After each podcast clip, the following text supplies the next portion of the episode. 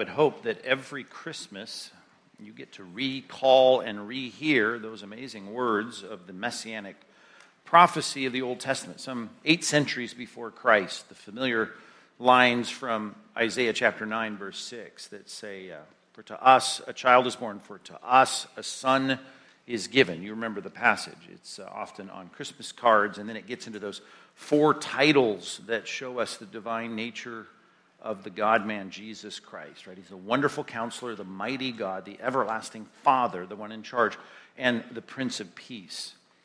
Well, stuck right between that, those two lines in Isaiah chapter 9, verse 6, is this line And the government will be upon his shoulders. Um, it doesn't seem quite so appropriate for Christmas, particularly because in the next verse, verse 7, it says, And of the increase of his government and of his peace, there will be no end. Just an amazing statement. He'll be upon the uh, throne of David to establish his kingdom, right? To establish it in righteousness and in justice. Right? That's just an amazing thing. And it will take place, it says, from this time and forevermore. I, I hope you recognize when you hear those great words that we often recite at Christmas that it just cannot possibly be packed into one Advent. That, that has to remind us that uh, Christ, yeah, he came, and with those divine attributes, he demonstrated his ability and his worth to be the redemptive sacrifice for our sins. But uh, that line about the government being on his shoulders, I mean, we can sing about crowning with many crowns and those kinds of things, but come on. Uh, that, that's not what's happening right now. Uh, and yet, that is the hope of the second advent that the kingdom would be restored to Israel and the increase of that government. It says there will be no end, it will circle, encircle the globe. That's an amazing promise and one that we should uh, remember needs a second advent, and we happen to be living between these two advents. And the first coming of Christ, Christ comes to establish our salvation. The second coming of Christ, we will have that establishment of a government under the perfected and glorified uh, administration of Christ. Um, living between those two, you're going to have to deal with other governments, though, other heads of state. Uh, you're going to have to deal with other people that are making laws and uh, adjudicating those laws and deciding how much to tax you. And it won't be, uh, it won't be Christ. And the challenge is how do Christians who are giving their ultimate allegiance to Christ, this Christ who is the uh, wonderful counselor, mighty God, everlasting Father, Prince of Peace, uh, how am I supposed to live under a secular government? How do, we, how do we deal with that? How do we navigate it? How do we traverse all the challenges of being loyal to a perfect Christ and yet living under some very imperfect uh, government officials? Uh, I suppose we could fill the syllabi of uh, several classes across the street at CBI to try and answer that question. How do we live as Christians in a non Christian society under the authority of a non Christian government? That, that is a challenge, and there's lots to say about it. But um, we also, as we study the book of Acts, from time to time run into passages that give us uh, some insight. And, and we can, at least for a little while, as we study together on Sunday morning, pick up some wisdom and make some observations and come away with some things that I think might help us to navigate this uh, just incrementally, passage by passage. And so, this particular passage, you might remember, we've been studying that Paul and Silas have been imprisoned, imprisoned for doing a good thing, very unjust uh, imprisonment and incarceration of these two missionaries. Then we saw last time that uh, God gets them out of all of that. He supplies them freedom, and then they lead this jailer to Christ. An amazing text and turn of events that no one really expected here. That here, the jailer, the one in charge, the one enforcing uh, this unjust law, is now a, a convert and follower of Christ. And we stop there, a bit of a cliffhanger, and we're going to now look at what's happening next, starting in verse 35 of Acts chapter 16. And that's where I want you to look to see if we can't learn a few things uh, that addresses the question how do we live uh, in a non Christian world, a non Christian culture, under non Christian governments, and yet we are Christians. We are followers of Christ. We exalt in our mind the regal understanding that Christ is the one to whom my loyalty ultimately lies. And I am a citizen of a kingdom that has yet to arrive. Uh, how do I live in this kingdom? Well, Paul's going to give some insight into this as he responds to the government of uh, Philippi, which of course is the government of Rome. This is a Roman colony. So let me read this for you as Paul does some things that I think, if you know the Apostle Paul and you've read the book of 1 Corinthians, you don't expect him to do in this passage. Uh, Paul isn't much for pounding the table and asserting and reminding people of his rights. And yet, here we have one of these passages in the book of Acts, and we've got to understand why he's going to respond to the government that he lives under here, he's ministering under and living under in this particular season and chapter of his life. And uh, we're going to see what he does. So let's follow along. I'll read it for you as best I can without too much commentary. No promises there, but let's, let's start reading in verse 35. And when it was day, I can't get past that. Uh, this is happening in a very condensed timeline. Right? Remember that they were put in there at midnight. We have a, a time marker there. They were singing in stocks. They had been beaten. Their bodies were welted and bleeding, and yet they're singing praises to God. And now, right, this is uh, the next day. We had this late night conversion, the, the, the, the earthquake. They were let out of their chains. The jailer is going to kill himself. He doesn't. They, they go and preach the gospel to him and his family. People get saved. They have a baptism service. And now, when it was day, the magistrates, and we met them, who were the people that were uh, having them beaten to start with, sent the police. That's a word you may not expect in the Bible, but the word police, if you take it back and you picture a guy in a black and white you know, cruiser or something, that, that's not what's going on here, although they are uh, similar. They're trying to you know, enforce the law. Uh, the old Greek word is the one who carries the sticks, the one who carries the batons, right? These are the ones that would be doing the beatings, right? Um, the police are the, beat, the ones who, who beat people and, and, and, and, who have to enforce the laws and the orders of the magistrates. And uh, they were sent to tell Paul and Silas that they, they should go. They said to them, go, let, let these men go. And the jailer, verse 36, reported the words to Paul. And you got to imagine there's a bit of a smile on his face, right? Wouldn't you? You've just come to Christ and uh, you get word that these guys are released. You'd be, you'd be happy to tell Paul that. The magistrates um, have sent to let you go. Therefore, come out and go in peace. I mean, it just, it's a, like a high five and go, and this is great, and, and you're, not, you're not incarcerated anymore. Which, by the way, you might be thinking, well, weren't they not incarcerated after they had this preaching event and they led them to Christ and they baptized them and they had food set before them? Um, well, Paul and Silas, I mean, this certainly implies that. Uh, they went back to jail. They went back to jail that night and uh, they were submitting to the authorities that had put them j- in jail, even though it was unjust. That's an amazing thing. More on that in a minute. But here we have Paul saying in verse 37, not, hey, that's great, I, I can't, can't wait to, to get back to uh, you know, the Christians here in Philippi. He says, no, wait a minute.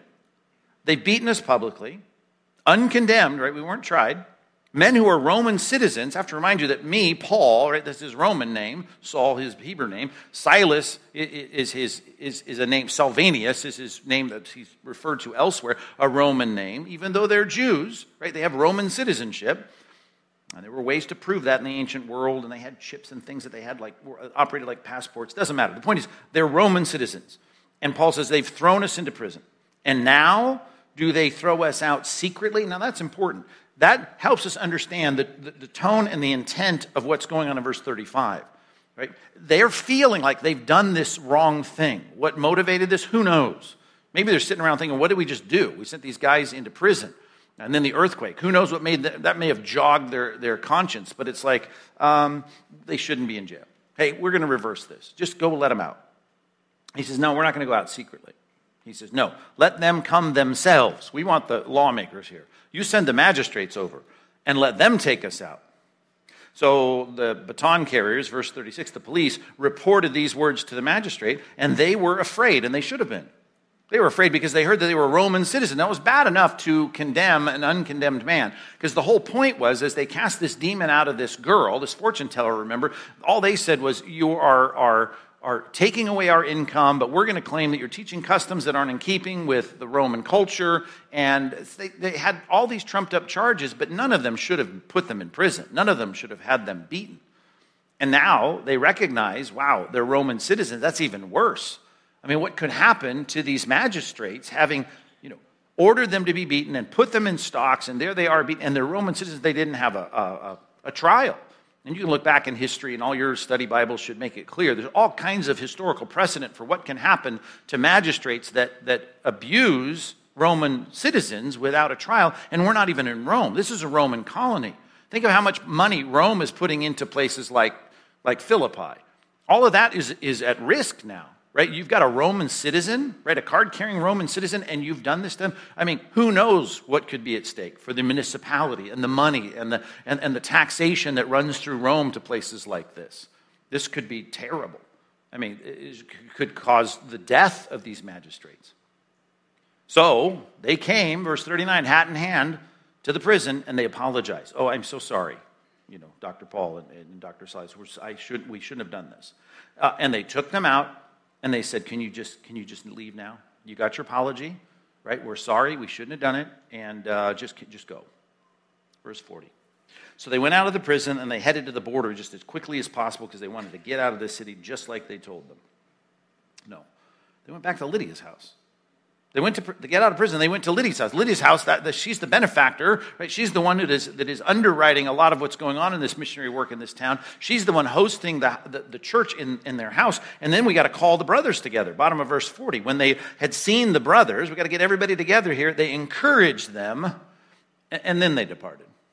I just think there's something there for us to observe. But before we get to those observations, let's look at verses 35 and 36, remembering all that we're informed about this whole thing. Let them go and just make some, some observations about the reality of leaders, rulers, magistrates, political leaders, if we want to use our current terms, who have a problem that's just like these magistrates and it's a problem that we all really share, but it's a bigger problem when leaders and rulers and politicians and lawmakers have this problem. And that is that they're very interested in themselves, right? Let's just think that through, right? They're concerned about their place, their role. They don't want to lose their jobs. They don't want to get in trouble. Now, everyone feels that way.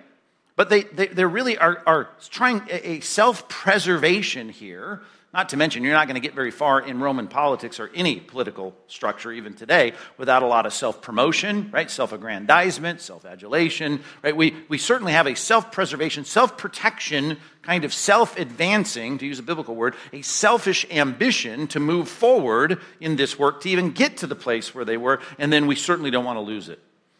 Now, I, I just I, just, if we're going to think about what's the difference between this government that we've got to live under now and the government that's coming, and Christ is going to rule on a throne in, in the kingdom of, of, of, this earth that God is going to set up? Well, we know this about him. John 10 says he's a good shepherd. The Old Testament says that he's going to take up the lambs in his arms and carry them. Philippians chapter 2 says that he lays aside the glory of heaven to serve the people that he's coming to serve. He's the Lord of all, but he's a servant, right? He cares. All of his decisions, all that he does is really for the good of his people. Oh, glory of, of God, I get that. But if you want to talk about the difference between modern le- legislators, modern politicians, modern people with authority in, in national politics, and you compare that to Christ, he, here's the thing you're going to see. That, that uh, I mean, I guess in a word, in a three letter word, the difference is sin, right? Christ is sinless, and, and, and all political leaders are sinners. And that sinfulness, I think, needs to be noted in terms of self interest that relates to things like this self preservation. They're going to make decisions for their own political advancement, their own political protection. Number one, if you're taking notes, I think it's an observation worth making. It's as silly and simple as it is. Number one, you need to understand the politician's self interest. Now, to, to ratchet all the way to the 21st century, I don't think that's a hard statement for you to swallow, right? Uh, our politicians have a self interest, a self interest. And, and you say, well, yeah, everyone has a self interest. Yeah, you're right. Everyone has a self interest. Christians are fighting that self interest because we're supposed to have the mind in us that was also in Christ Jesus, and we've got the Spirit of God living in us, and we're fighting hard, Colossians 3 5, to put to death the deeds of the flesh. And so there's a lot of warfare going on as the Spirit's interest and my flesh's interest, they're constantly at, at, at war, and I'm trying to be like Christ. I'm trying to have the mind of Christ. Now, in the non Christian world, that's just that's, that's not the pervasive battle. There's self interest in every arena of life. But I want to tell you the difference between self interest in another arena and self interest in the politician's arena, in the rulers and magistrates' arena. Right? The magistrates have the, club carriers. You, you, follow me on this? Right? And, and, the, and the businessmen, no matter how powerful they might be, they don't. They may have money.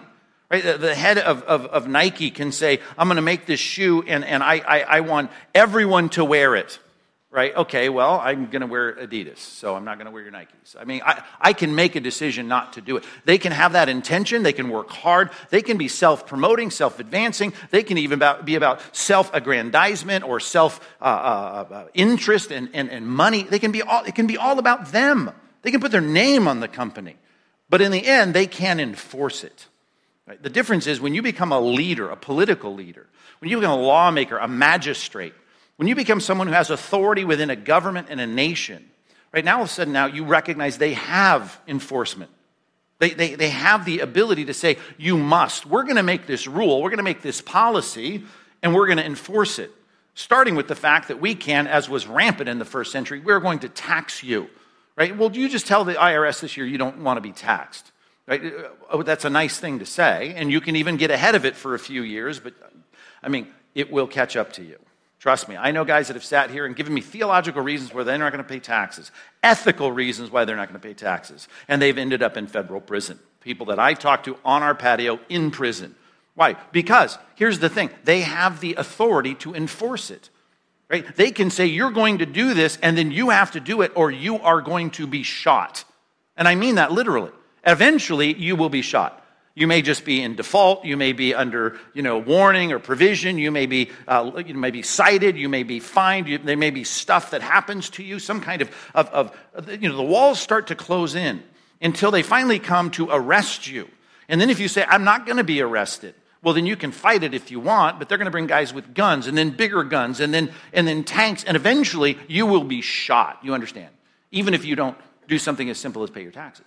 I mean, that's the ultimate extreme as you go, you know, 25 steps to the place that the government has the right to enforce what, what it you could, you could be a pot smoking billionaire who makes electric cars, right? And, and here's the thing uh, you, you can't force me to drive one, but the government could, right? That's the difference. The power of the government has enforcement power. And that becomes a problem, a liability of selfishness. It's not the selfishness of the businessman, although a businessman should not be selfish. It's not the selfishness in the marketplace. It's not the selfishness in the arts. It's not the selfishness in any other category that's as hazardous as selfishness in political power. Are you following me on this? You get that, right? That's a problem. It's a big problem. And it's a problem that we should see as a serious problem as we think about the fact that we have to live under a fallen government between now and the time that we reach the kingdom of God. Through many tribulations, we must enter the kingdom of God. That's what Paul said earlier in the book of Acts. And guess what his biggest problems are from the time he says that to the time we end the book of Acts? Government. Right? And, and that is that people, and there's riots, and I get it. There's stuff like we saw there was a riot in Philippi. But what ends up putting him in prison and taking away his freedom? It's the government. And so we need to say, wow, this is a problem. It's a big problem. And what we pray for is we pray for God's restraint. Go with me to Romans chapter 3, real quick. I just want to show you the default problem with all of us. And I say all of us, you may be a Christian here and you're, you're regenerate and you're forgiven and you're indwelt with the Spirit and now you're engaged in the fight of the Christian life. Great. Me too. We're in that.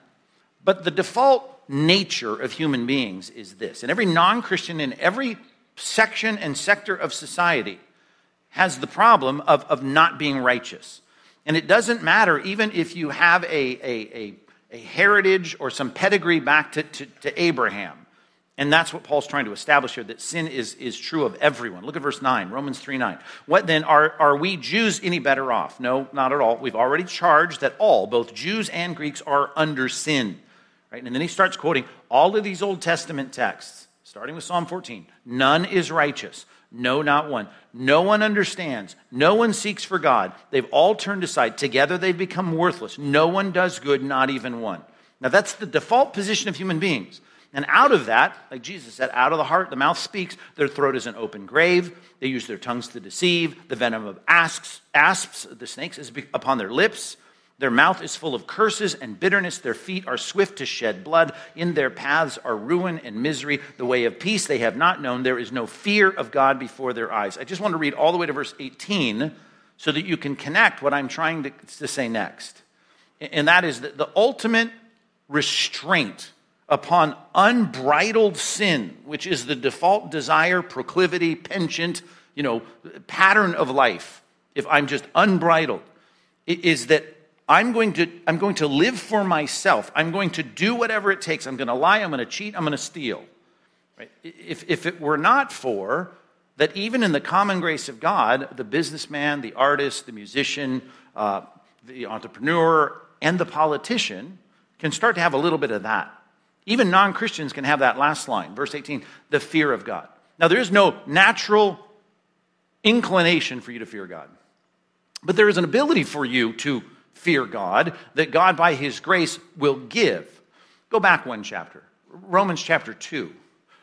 In Romans chapter 2, if you want a summary of what he's going to expand in chapter 3, look at verse 8. He's going to talk about the, the people that are lost. And he summarizes it with this phrase But as for those who are self seeking and do not obey the truth. So that's like the unbridled, the gas pedal is to the floor and they're just doing what they want. That what they're characterized by is, you know, self-seeking. If it feels good, do it. You're number one. Look out for number one. We, we hear all of this creeping through, and yet people start to pull that back when they have something called the, the grace of God, the common grace of God. Talking about to non-Christians. For instance, someone who's never read the Bible, drop down to verse 14. Romans 2:14 when Gentiles who do not have the law, right? They're not sitting under the teaching of the law, by nature do what the law requires. Now that goes against everything that I just read in chapter 3 and it goes against the unbridled self-seeking and disobedience of chapter 8. I mean, there is a sense in which, yeah, that's the default and that's the proclivity, that's the penchant, that's the way people are designed to go, that's the bent of people. And yet, here's the thing there's something else that God does, even internally in people's lives, that can start to bridle that, muzzle that just a little bit, mitigate it. Verse 14. When Gentiles do not have the law, by nature do what the law requires. Like their mouth isn't always filled with the poison of asps, right? That they're not always self seeking, that they are willing to actually do something in someone else's self uh, for their interest and not self interest. Well, they do, well, they show that they're a law unto themselves even though they don't have the law. They show that the work of the law, verse 15, is written on their hearts, while their conscience also bears witness. Their conflicting thoughts accuse or even excuse them on that day, ultimately, according to my gospel, when God judges the secrets of men's hearts. So, in a secret place within the heart of people, there is a conscience. And that conscience, right, we would say, is informed by wisdom and I mean, that's really what, what conscience does. It says, do the wise thing here. And the wise thing here is this isn't all about you. Don't make the cheapest tennis shoe that you can, right? Uh, so that you can make the most money and be self aggrandized. That doesn't, no, that's not good. Uh, you shouldn't just uh, go into this position of power and then just enjoy all the benefits of power. Shouldn't use it just for you and yourself and your friends. Right? You should have a conscience that should keep you from a, from a meeting in LA uh, saying things that you would never want anyone else to hear on a recording about how you're going to use your political power for selfish reasons, right? I don't know if you're up with the headlines, but the things like that, you, would say, I hope you would have a conscience. Conscience is making wise decisions, and wisdom, if you know the book of, of, of, of Proverbs, it, the beginning of wisdom is, is the fear of God, right? And, and, and that's the thing. Conscience, right, is, is trying to remind you there is someone listening. And it didn't, ha- it didn't have to be some leaked recording a year later. It's God that's listening now, and therefore I shouldn't do it. I shouldn't make compromises. I, I, I, shouldn't do things that are against God's law that He has written on my own conscience. I know right and wrong intuitively, maybe not every detail of the law, but I understand morality, and I shouldn't do those things.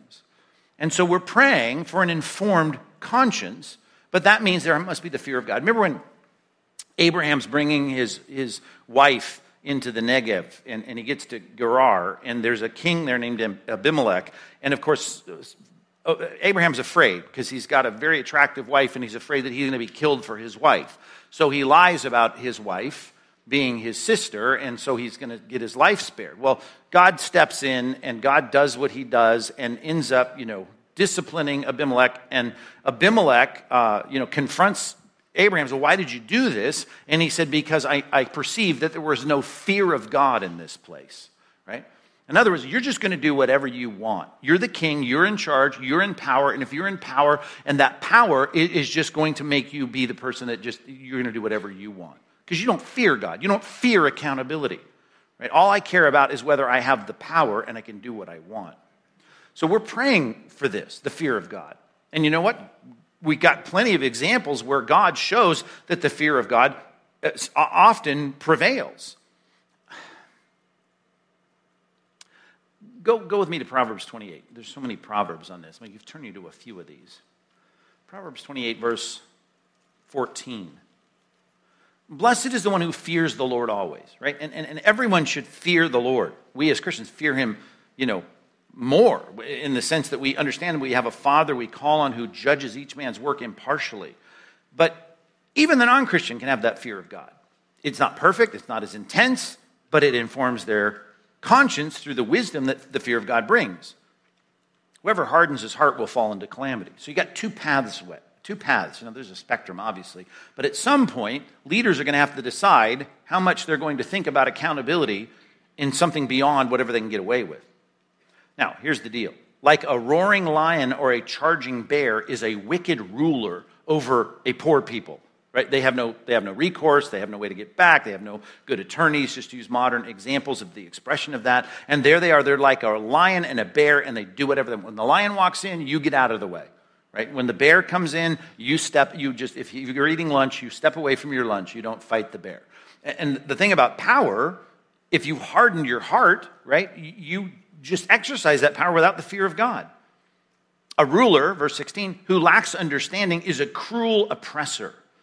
But he who hates unjust gain will prolong his days. And, and here's the problem. What's the problem with the corruption of the political class, right, in any government, particularly our government, because we hear about our headlines all the time, right, is, is this. We, we want what we want, and if we don't fear God, then we'll get what we want by any means possible. We'll, we'll, abuse our, our power. Now, that can happen within a corporation, but the corporation becomes a microcosm of society at large. Our government officials, right, are having power and dictating what's, what we should and shouldn't do, what we can and can't do, and they have the arm of enforcement that we don't have. And, and therefore, I mean, we read passages like this and we say, wow, that's a problem. But what's the answer? Verse 14 the fear of, fear of the Lord. Whatever you think God is, there has to be that sense of there is a, a conscience that pushes me back, that gives me restraint in, in the midst of my quest to live out my nature. Proverbs 16, verse 12. Here's, here's a passage that, I don't know, gives you some hope, I suppose. It starts without it in verse 12, but let's go through verse 19. Proverbs 16, 12. It's an abomination for kings to do evil. You'd agree with that, right? But here's the thing the throne is established by righteousness. Now, don't think about Sunday school and Bible verses, but doing right, which of course is found in the Bible, and you learn that in Sunday school. But you can not go to Sunday school and still have the right decisions be made. And we can cheer it on that you've made a right decision. And, and, and a king can do that. Matter of fact, when a king has that perspective and says, I have authority over people and I want to do what is right, well, then when righteous lips speak, right, they like it. Righteous lips are a delight of a, of a king a good kind of king, not an evil king. He who loves him, and he loves him who speaks what is right. I mean, and, and that's what we pray for. We want people to hear reasonable arguments and respond. Now, a king's wrath is, is a messenger of death, right? And a wise man will appease it. And that's the goal. We want to, we'd like to. And we, that's the wisdom, by the way, we're going to see unfold in our passage. Right now, Paul and Silas are on the receiving end of the king's wrath, at least the, the king of the place where they're staying, the magistrates of Philippi. In the light of a king's face, there is life, right? Even when the magistrates decide we've done wrong, I mean, I, I can get out of jail. They're not going to kill me. And his favor is like the clouds that bring spring rain. And again, that makes us wonder why didn't he just take the free pass, the get out of jail free card, and go? More on that in a minute. How much better to get wisdom than gold, then? Which, by the way, is what Paul is going to put on display in, in Acts 16. To get understanding is to be chosen rather than silver, right? Better to be wise than rich when it comes to even dealing with unrighteous governments. The highway of the upright turns aside from evil, and whoever guards his way preserves his life, which is true for us as citizens, and it's true for our government. Here's the problem pride goes before destruction, and a haughty spirit before the fall. Now, who's more likely to be prideful, the poor man or the official that has the power? And that's the particular temptation of political leadership. You have real power, enforcement power, You have power to tax and confiscate wealth. You have a power to make laws. You have a power to enforce laws. You can sign something, right, in Sacramento and then put, uh, you know, tampon dispensers in the boys' bathrooms in elementary schools in Orange County, right? If anyone's tracking life in Orange County right now. Right? Wow, you have that power. You have the power to do those things. Well, you pridefully insist on your folly and your lack of fear of God, your, your, your, your asinine, ridiculous, just irrational thinking right? Well, then that, that all comes before a fall, and it's going to happen. Better to be of a lowly spirit, right? And that comes through the fear of God, by the way, with the poor than to divide the spoil with the proud. You can see the special temptations of money and power. I mean, all of our senators, right? They're all rolling in the dough.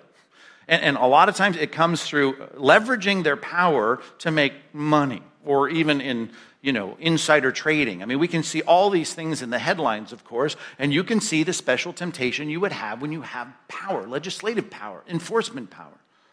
So it's a special problem that we, we have here. It's a difficult problem. And yet, we understand that God has arranged uh, leadership the way that He has. He's put us under leaders. Did you read the DBR this morning, by the way? No. Okay. Well, you should. Um, our Old Testament reading started in uh, Jeremiah 27. And, and in Jeremiah 27, it, it, should have, well, you hadn't heard the sermon yet, but it, sh- it should bring up, if you do it this afternoon, themes that we're teaching on here.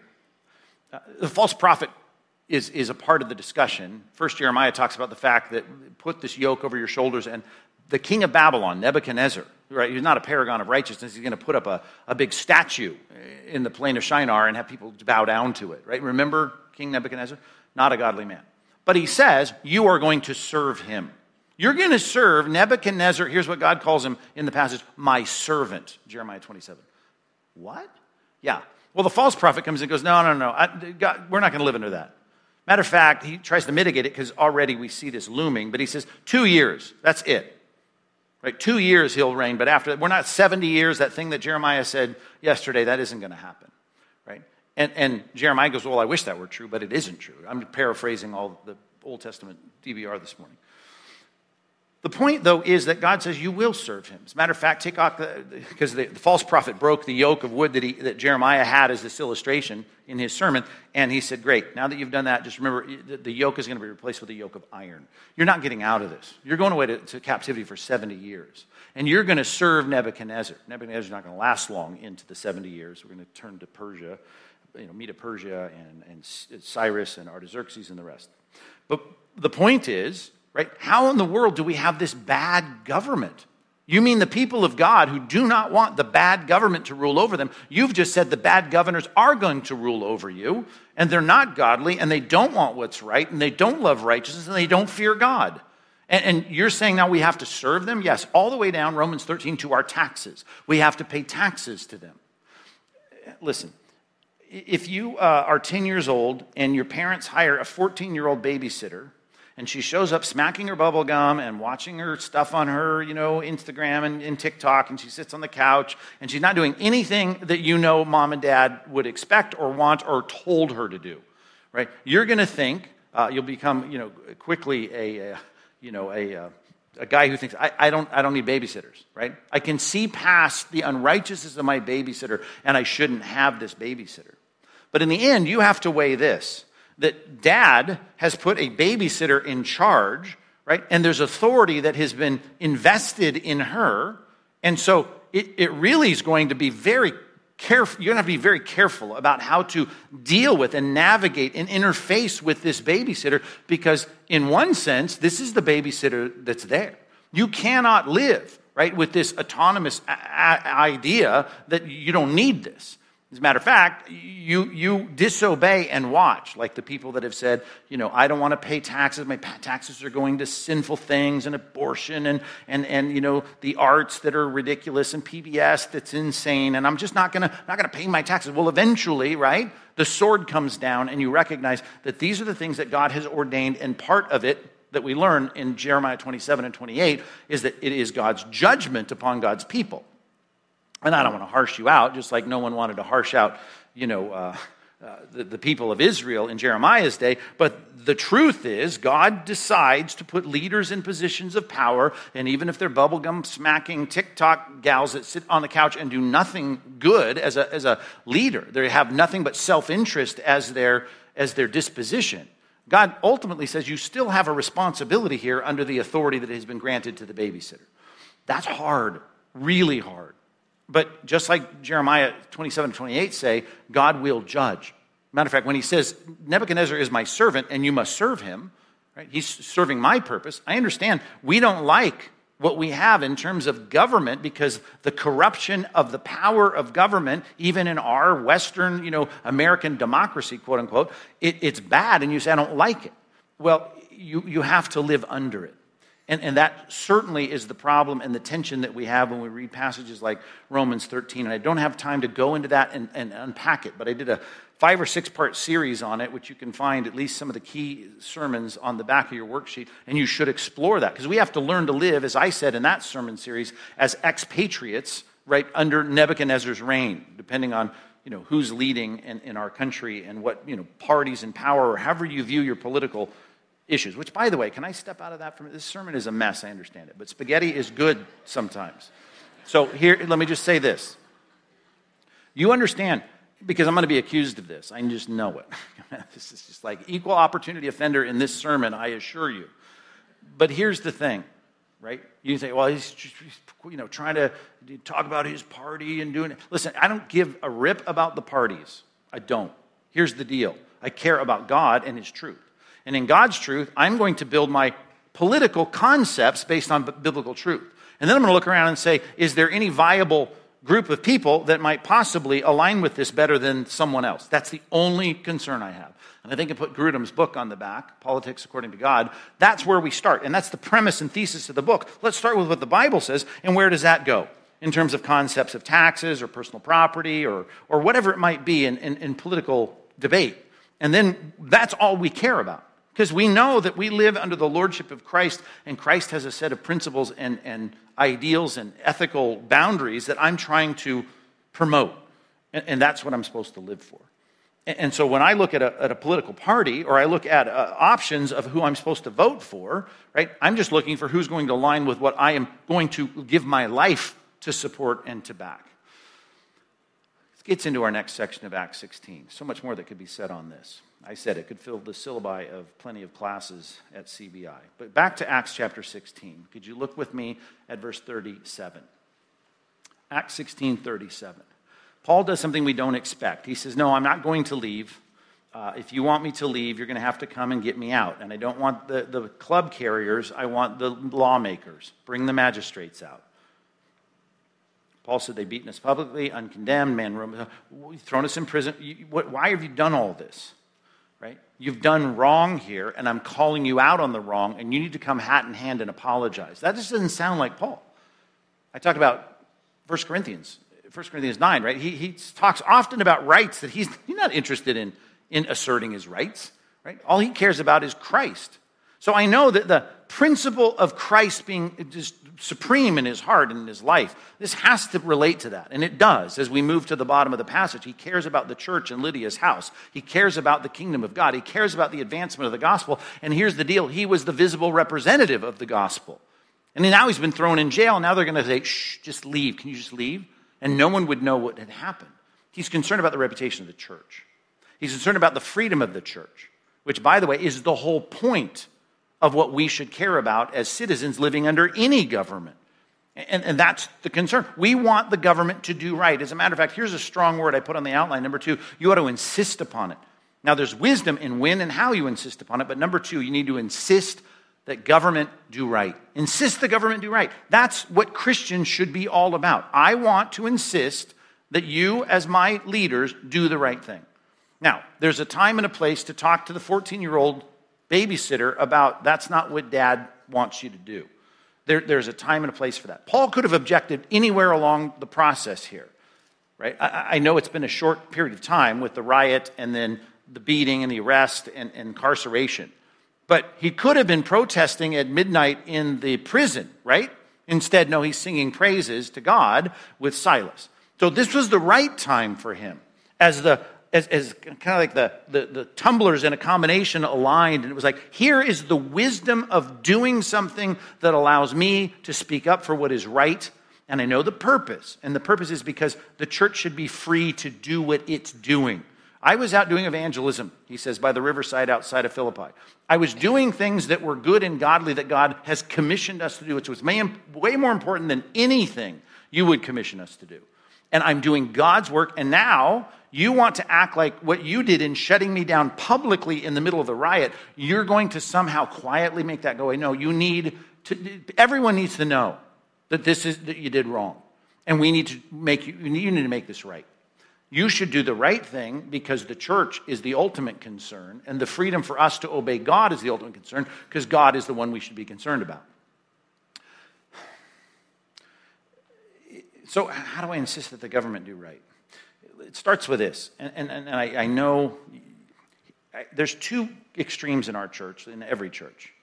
You, some of you want us to be so politically active. And, and, I said something that perhaps you took out of context already. We should be all about insisting that the government do right. When I say that, I'm talking about in my relationship with my government. I'm not talking about my life, right? Not that you can't be a Christian and be a full time politician. You can be, right? You better, you better be a good one who fears God. But I'm saying we as a church and as Christians, we don't want to fall into that category. We don't want to fall into that ditch. And the problem with equal opportunity offense in the sermon is there are other people over here don't like any. Matter of fact, you're not going to like me. You may send me an email. I don't like it when you when you preach about politics. I don't like it. You shouldn't do it. I'm here to learn about the Bible and God, and I don't want to hear about politics. And you're talking about politics. Um, both of those are wrong right? We are not here as a church to be an activistic church, and there are plenty of those that try to do nothing but, you know, affect politics. Uh, and then there are, are, churches that say we never want to even make you think about it. It would be sin for you not to be aware of what's going on in the political world. It would be sin. And it would be sin for you to say, I'm going to supplant my passion for what God's priorities are, to say, I'm going to make the passion in my small group, in our church, in the area within our church, a subcongregation, focused on this stuff. I just want to talk about this, right? So we got to stay out of those two ditches. Okay? And here's one reason. Let me talk to you that just don't want any of this. And you, matter of fact, I had them on the patio last night. It's like, I, I don't, I don't like it. It's negative. I don't want to hear it. I don't want to keep up with the news. I don't want to hear what's going on in Washington, D.C. I don't want to hear about the senators. I don't want to hear about all of it. It's just terrible. I don't want to hear it. It's negative. Okay, let me try and gently, pastorally correct you in that. Turn with me to 1 Timothy chapter 2. 1 Timothy chapter 2. If you have that perspective, as I put it to some that I asked to pray for this sermon. That's if I put my head in the sand and say, I'm just going to do nothing but spend my time thinking about the coming of the child that is born to us, the wonderful counselor, everlasting God, uh, mighty God, everlasting Father, Prince of Peace. I just want to focus on that. Okay? Uh, then we're, I guarantee you will never obey this passage. Because if you don't even know what's going on in the Supreme Court, if you don't know what's going on in Sacramento, if you don't know what's going on with, with, with you know, the supervisors in Orange County, or you don't know, any, you don't even know any, who's running for, you know, the Aliso Viejo uh, two open spots on the city council. I guarantee you will never do this. And, and this passage says you should be praying for them, okay? And, and I'd like to look at your prayer list real quick. Because as soon as we become Christians, our prayer list, we put our, our self on there, obviously, we put our families on there, we put our friends on there. But the Bible says this 1 Timothy chapter 2, verse 1. First of all, he says, I urge that supplications, prayers, and intercessions and thanksgiving be made for your friends and family. Uh, highlight that part, friends and family. What does it say? Interactive nine o'clock crowd. All people. Okay, well, I don't have that much time to pray. Well, then let me just at least tell you what I'm talking about, Paul says. I'm talking about that your prayers include things like this kings and all those in high positions.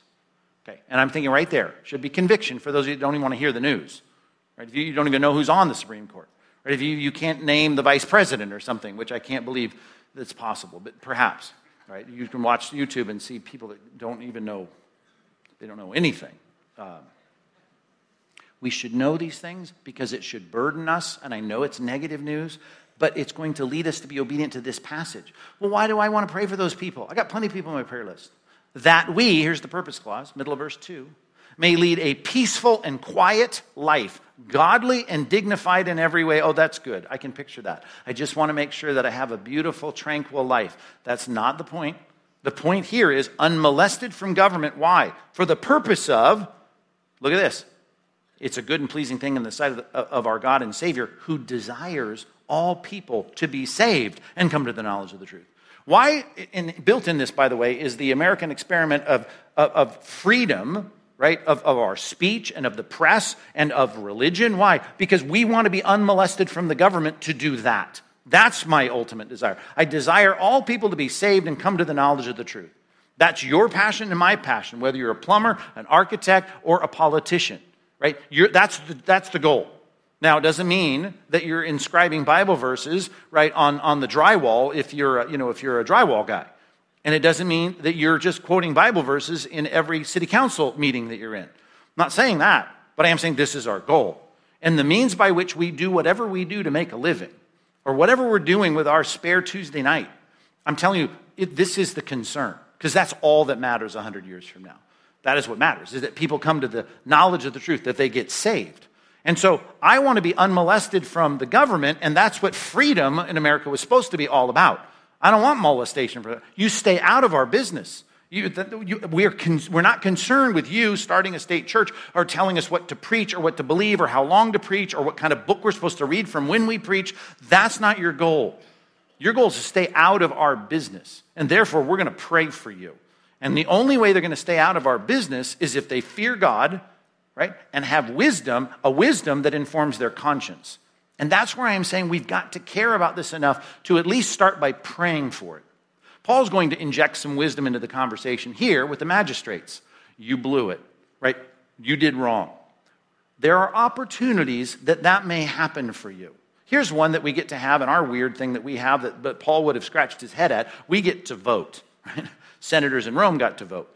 Right? Based on power and relationships, you got into the Senate. But in our day, people campaign, they put their signs up everywhere, and they say, Vote for me. And you get an opportunity to vote. And every single person in this room that's old enough to vote should be voting because that's our opportunity to take this to the next step. To say what we want is people that have some fear of God and I'm going to say, I want them to have an informed conscience that will allow them not to molest us and get in our way to do what we're called to do. And there are plenty of people that don't want that. We are completely in a whole culture that's trying to shut down what we're doing. You understand that. You hear the news. You hear yesterday's headlines, even about charities that now in, in corporate, the corporate world you can't give to just because they're Christian charities, right? I mean, that's just, it's every day. And you say, well, that's why I don't listen to the news. You should listen to the news so that you will pray for people in high positions right? Because God can use even smoke, you know, pot smoking billionaires who make, you know, cars and launch rockets uh, to say, well, wait a minute, uh, we should have freedom to say what we, we want to say. Now, I don't know if he's going to do it, right? But I mean, that's a good thing. I mean, that's a, that's a helpful thing. And I should be praying for people in high positions in that case, even when we can help accomplish the goals of us living a life that's unmo- quiet life, peaceful life, dignified in every way. And what are we? Emissaries of people getting saved and coming to the knowledge of the truth. You should be praying for these people. That's why you should know about these people. That's why you should know what's going on. You should know what's going on. You should be informed. And then when you get a chance to say, hey, who should be on the city council here in our town, and there's two open seats, and you recognize I should learn something about the people that are going for that and figure out whether or not they have the right perspective on what God cares about as it relates to the church being the church. That's the starter. And if they have enough fear of God to know they shouldn't do ridiculous things that, that assault God and the image of God in human life, I mean, it doesn't take long for you to figure out who you should be voting for. And guess what? If every Bible believing Christian cared enough to say we care about God and His Word and they start voting, we, if we had a high participation in that, hey, maybe, maybe we wouldn't have Nebuchadnezzar, right, ruling over us. And, and all I'm saying is God is expecting us to take things seriously, and it starts with your prayer life. And where's your prayer life? And then when you have opportunities to speak and inject truth, as Paul does here in this passage, right? Here's what he does Hey, we're going to insist that you do the right thing. And, and there are times you should be writing letters. There are times you should be confronting. I think of Tertullian telling the emperor in the second century, right? You need to do the right thing. And I love the way, and I think I wrote it down. Um, Tertullian talks about the fact that you need to remember this, and he's really speaking to his insiders here. He says to Christians, you know, the emperor gets his scepter right? From where he first got his humanity. He gets his power from where he got his breath of life. Right? And at, at, any point, God could do what he did do with Nebuchadnezzar, and that is touch his brain, make him go in, insane, and then restore his sanity. And when he comes to his senses, he can say, Wow, you're right. I'm nothing, right? God is everything, and I better be more humble than I was. Right? Is Nebuchadnezzar going to be, you know, at, at the marriage supper of the Lamb? I, I, don't know. I don't think so. But the reality is that human leaders can have a, a, a fear of God reality and encounter that can help to do some things in life that is important. Justin Martyr, same thing. We forewarn you, he says to the emperor. Right? You're not going to escape the coming judgment of God if you continue in your injustice. And I think sometimes it's important to say those things. And, and, I'm not opposed to you writing letters, but that should not be what you're doing, is writing letters to congressmen and, and senators all day long and never sharing the gospel, right? You should care because all of the thing about the government should be us insisting they do right, do right so we can do the most important thing of all. And that is to get people to come to the knowledge of the truth and to be saved. Oh, man, there's more I can say on that, and I should say on that, but. Yeah, and even in your letter writing, Proverbs 29 26, I jotted down. Many seek the favor of, I'm sorry, many seek the face of a ruler. I hope he reads this. I hope she reads this. I hope that makes a difference. But it is from the Lord that a man gets justice, right? In the end, all of this is just part of a means to an end. It's ultimately God who does these things. Or Proverbs 21 1, right? The king's heart is a stream of water in the hand of the Lord. He turns it wherever he will. So I, I know that ultimately my prayer life is more important than my letter writing campaign. But we should have a, a concern, and we should have an opportunity when the opportunity is granted to us to insist that the government do right. And we, when we even have our table out there again, and I've had like, criticism about that. I can't believe you have a table out there for voter registration. It's because you should vote, right? And, and, I didn't lean in with that kind of intensity in the response to the guy who said that. But I'm thinking there are plenty of people that don't like that even. And, and the QR code for a voter guide. You should know these things. You should do these things. And everyone should be involved in the process. Are we going to put flags up on the, on the platform next week? No. I'm just telling you, you understand the balance in this, right? We could spend all of our time talking about politics every single week. That is certainly not the goal nor the calling of this church. Matter of fact, I think you, though, should listen more to the shepherd who cares for your soul, along with the rest of the pastoral team here, maybe more than the political pundit that you like to listen to so much. I'm just saying you need to get your priorities where they should be in Christ. And, and wow, that was a power move there to say that. But Verse 40, and I, I read it with enough emphasis that you already know where we're going with this. Verse 40, they went out of the prison, this is Acts 16 40, and visited Lydia. Right? What were they told? Bottom of verse 9 Go, leave the city. Ah, I'm going to Lydia's house first. And when they had seen the brothers, how long did that take? I don't know. They encouraged them. Well, Paul's, you know, we're going to learn Eutychus falling out of, you know, upper rooms. He preaches for long. I mean, this took a long time, and he departed. He's going to, he's going to do it, but he's got first things first. And the first things first is even the thing I did with you, government magistrates, I only did it because I care about the church. I care about the truth that the church is commissioned to bring to your culture and your society. It's supposed to be salt and light, and, and, and it's bringing the ultimate light of salvation to you. So I care, that's, the, that's the whole reason I didn't want to go quietly. And, but now I'm going to show you that by my priority, I'm going to deal with the church. So I'm really not going to do what you say right now. I'll get to it, but here's the deal I'm going to go deal with the church. It's the priority of knowing where God's priorities lie. It's us being uh, passionate about saying, God, what are you passionate about and what do you care about? Because in the end, as we learned in Acts chapter 5, when it comes down to it, even a non Christian, if they really believe that we believe what we say we believe, did you follow that sentence? If a government non Christian official believes that we really believe what we say we believe, then we can say what the apostle said and Peter said in Acts 5. Does it make any sense to you that we would obey you instead of God? I mean, to quote again uh, you know, Tertullian. Everything that you have has come from God. I care ultimately about Him. So my determination, my resolve, number three, is to determine to please the King of Kings and the King of Presidents and the King of City Council members and the King of everybody who has any authority in this culture or in this nation. I care about Him the most. And that is who I'm going to obey. And that's why we have, in this last season, which has tested a lot of churches, we've disobeyed our governing authorities. Because, you know, ultimately it's about God's priority. Now, it's done without protesting and signs and, and lawsuits. And, and Paul, he says, I'm going to do, right, what I'm going to do because this is politically, I'm sorry, this is religiously important, this is spiritually important, uh, and your, your political mandate's going to have to wait. And so Paul doesn't immediately obey. Now, he does get out of town. But the point is, he knows where his ultimate supreme authority lies, and it lies with God. And he's going to do what God has said. By the way, just one little insight on this. Paul and Silas, right? They encouraged them and departed. Who would need encouragement at this point? I'm thinking, right? I mean, think about it. As they hobble in after being beaten, this is a very quick turnaround of time. It's a compressed timeline. They're in pain.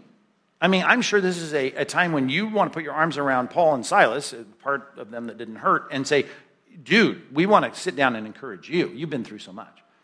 And here he is, because this is what godly leadership is about, right? It's about them serving the people. And, and talk about the example of following in the footsteps of the King of Kings, right, who lays down his life and his authority and his majesty and the independent exercise of his divine attributes. He lays all that aside because he cares and serves. Even the King of Kings on the last night before his betrayal, he's there washing their feet.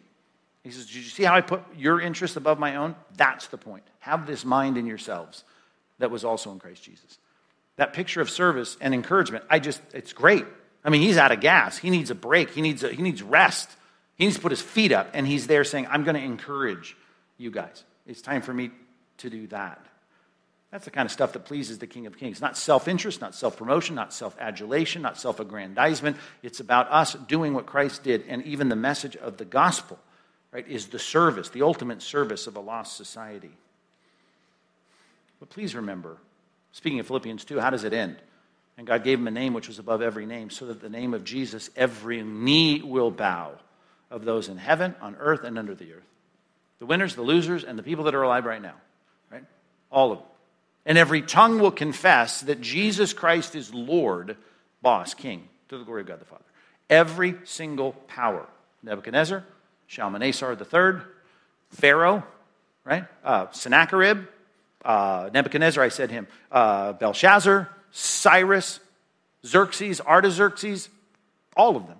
Herod, Herod Antipas, right? Herod Agrippa, Herod Agrippa II, Every leader, all the way to Titus, who comes in and destroys Jerusalem, all of them are going to bow, including everybody in D.C. right now. Every knee will bow and every tongue will confess. One last passage, let me close with this. Go to, go to Revelation, please, chapter 17. Go to the very end of that. It's a trippy part of the Bible, I get it, but we're looking forward. I'm a futurist. I believe in the future of what's going to happen in chapters 6 through 19 of Revelation. And here we are near the end of this picture before Christ comes back. And as all this is breaking loose, here is this description of a woman that's riding a beast. so weird, right? But take a look at it. Revelation chapter 17. After all this, she's called a prostitute. Look at verse 18. Very last verse of chapter 17. The woman that you saw is the great city that has dominion over the kings of the earth. Now, that's an interesting thing, right? It's all apocalyptic literature, but I think the definition is pretty clear here. Right? We've got an authoritative woman who's now called a city, and he's, that city is about to get a name. She's about to get a name Babylon. And Babylon, right, this spirit of this woman, right, this, this, this, this uh, uh, adulterer, this, this prostitute, that's how she's pictured in this apocalyptic symbolic passage, right? She has dominion over the kings of the earth. Verse 18, or sorry, uh, chapter 18, verse 1. After this, I saw another angel coming down from heaven, having great authority. How much? Well, like, a, like fireworks, like a flare. The earth was made bright with his glory. And he called out with a mighty voice Fallen, fallen is this woman that's writing all these, these political leaders in the world. She'd become a dwelling place for demons, right? A haunt for every unclean spirit, a haunt for every unclean bird, a haunt for every unclean and detestable beast. For all nations have drunk the wine of the passion of her sexual immorality and the kings of the earth have committed immorality with her. And the merchants of the earth have grown rich, right? That's what happens when you abuse power, don't fear God. You all use it for self advancement, self aggrandizement, self interest. The merchants of the earth have grown rich, and the power, from the power of her luxurious living. And then I heard a voice saying in heaven, Come out of her, my people. Finally, right? Here we are. This sense of, hey, Christians, people that follow Christ, right? Don't be like that. Paul's not going to be like that, lest you take part in her sins right? We live under a government. We're not a part of that government. We're expatriates. We live for another kingdom, not for the woman that rides the beast, not for the woman that's there riding over the political leaders of the world. lest you share in her plagues. For her sins are heaped as high as heaven, and God has remembered her iniquities. We'll pay her back, as she herself has paid back others. Repay her double for her deeds. Mix a double portion for her in the cup she has mixed. She glorified herself, she lived in luxury, so give her a measure of the torment of mourning, since in her heart she says, Oh, I sit as a queen. Pride comes before destruction. I am no widow, and mourning I will never see. For this reason, her plagues will come in a single day death and mourning and famine, and she will be burned with fire. For mighty is the Lord who has judged her. And the kings of the earth, what are they doing now, right? The leaders that have fought God, fought the people of God, committed sexual immorality with her. They've lived in luxury with her, will weep and wail over her when she sees the smoke of her burning, and they will stand far off in her torment, and they'll say, Alas, alas, you great city, you mighty city, Babylon, for in a single hour your judgment has come. Well, I was okay with you just saying every knee will bow, every tongue will confess. I understand, but this, this is an unpacking of all of that. Yeah. Is it going to be hard? Go down to the bottom. I won't read the rest of it, and you can thank me later. But go to, go to verse 24. Right? The problem with this system is in her, verse 24, chapter 18, in her was found the blood of the prophets and of the saints and of all who'd been slain on the earth. We're going to fight. I understand that. We're going ha- we're to chafe against political power. Always will. Right? We've had a respite here and it hasn't been complete, but it's been a pretty good season, pretty good run for your grandparents and great grandparents and great great grandparents that they've been in America. But right now, we, we continue to have this animosity ramped up, and, and all I'm saying is that we need to understand where they're coming from as sinful people that ultimately are a part of this system. But we insist, nevertheless, and by God's grace, we have reprieve through common grace and the fear of God. At times, we have things work out for the good of the church, and that should be your concern The good of the church and the priorities of what the church is about, which is seeing people saved and come to the knowledge of the truth.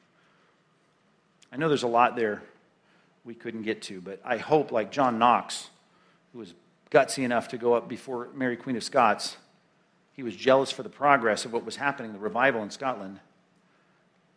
In his, and he has so many famous addresses to the Queen, but he's one little line Madam, I speak, he says, in the presence of God. It's just a helpful. Like if you are going to sit there and say something to the gum smacking 14 year old TikTok watching babysitter, right? Just remember, there's cameras and microphones everywhere, and dad's watching. There's a time for that. I get that. And, just a small time for that. A small avenue of that is us doing our responsibility as citizens of this country. But let's do what we can and remember how important these issues are. We'll have to deal with them forever. We won't talk about them every week, but I trust this has been somewhat helpful. Pray with me. God, we, we uh, sang about it earlier. We should reprise that refrain that we uh, know that you are a king, that we in our hearts crown, and we live for loyalty ultimately to you. We're expatriates in this particular society. We understand the difficulties we're going to have. We see things that make us groan and lament over what's happening in our country and other countries around the world. But God, we will continue when we have, have voice, when we have opportunity to insist that, that governors do right, that governments do right. And God, we do all of that because ultimately, as we pray for them, as we seek to see reform, as we seek to push things forward politically, it's only for the purpose of pushing forward the gospel. So, God, you are the King.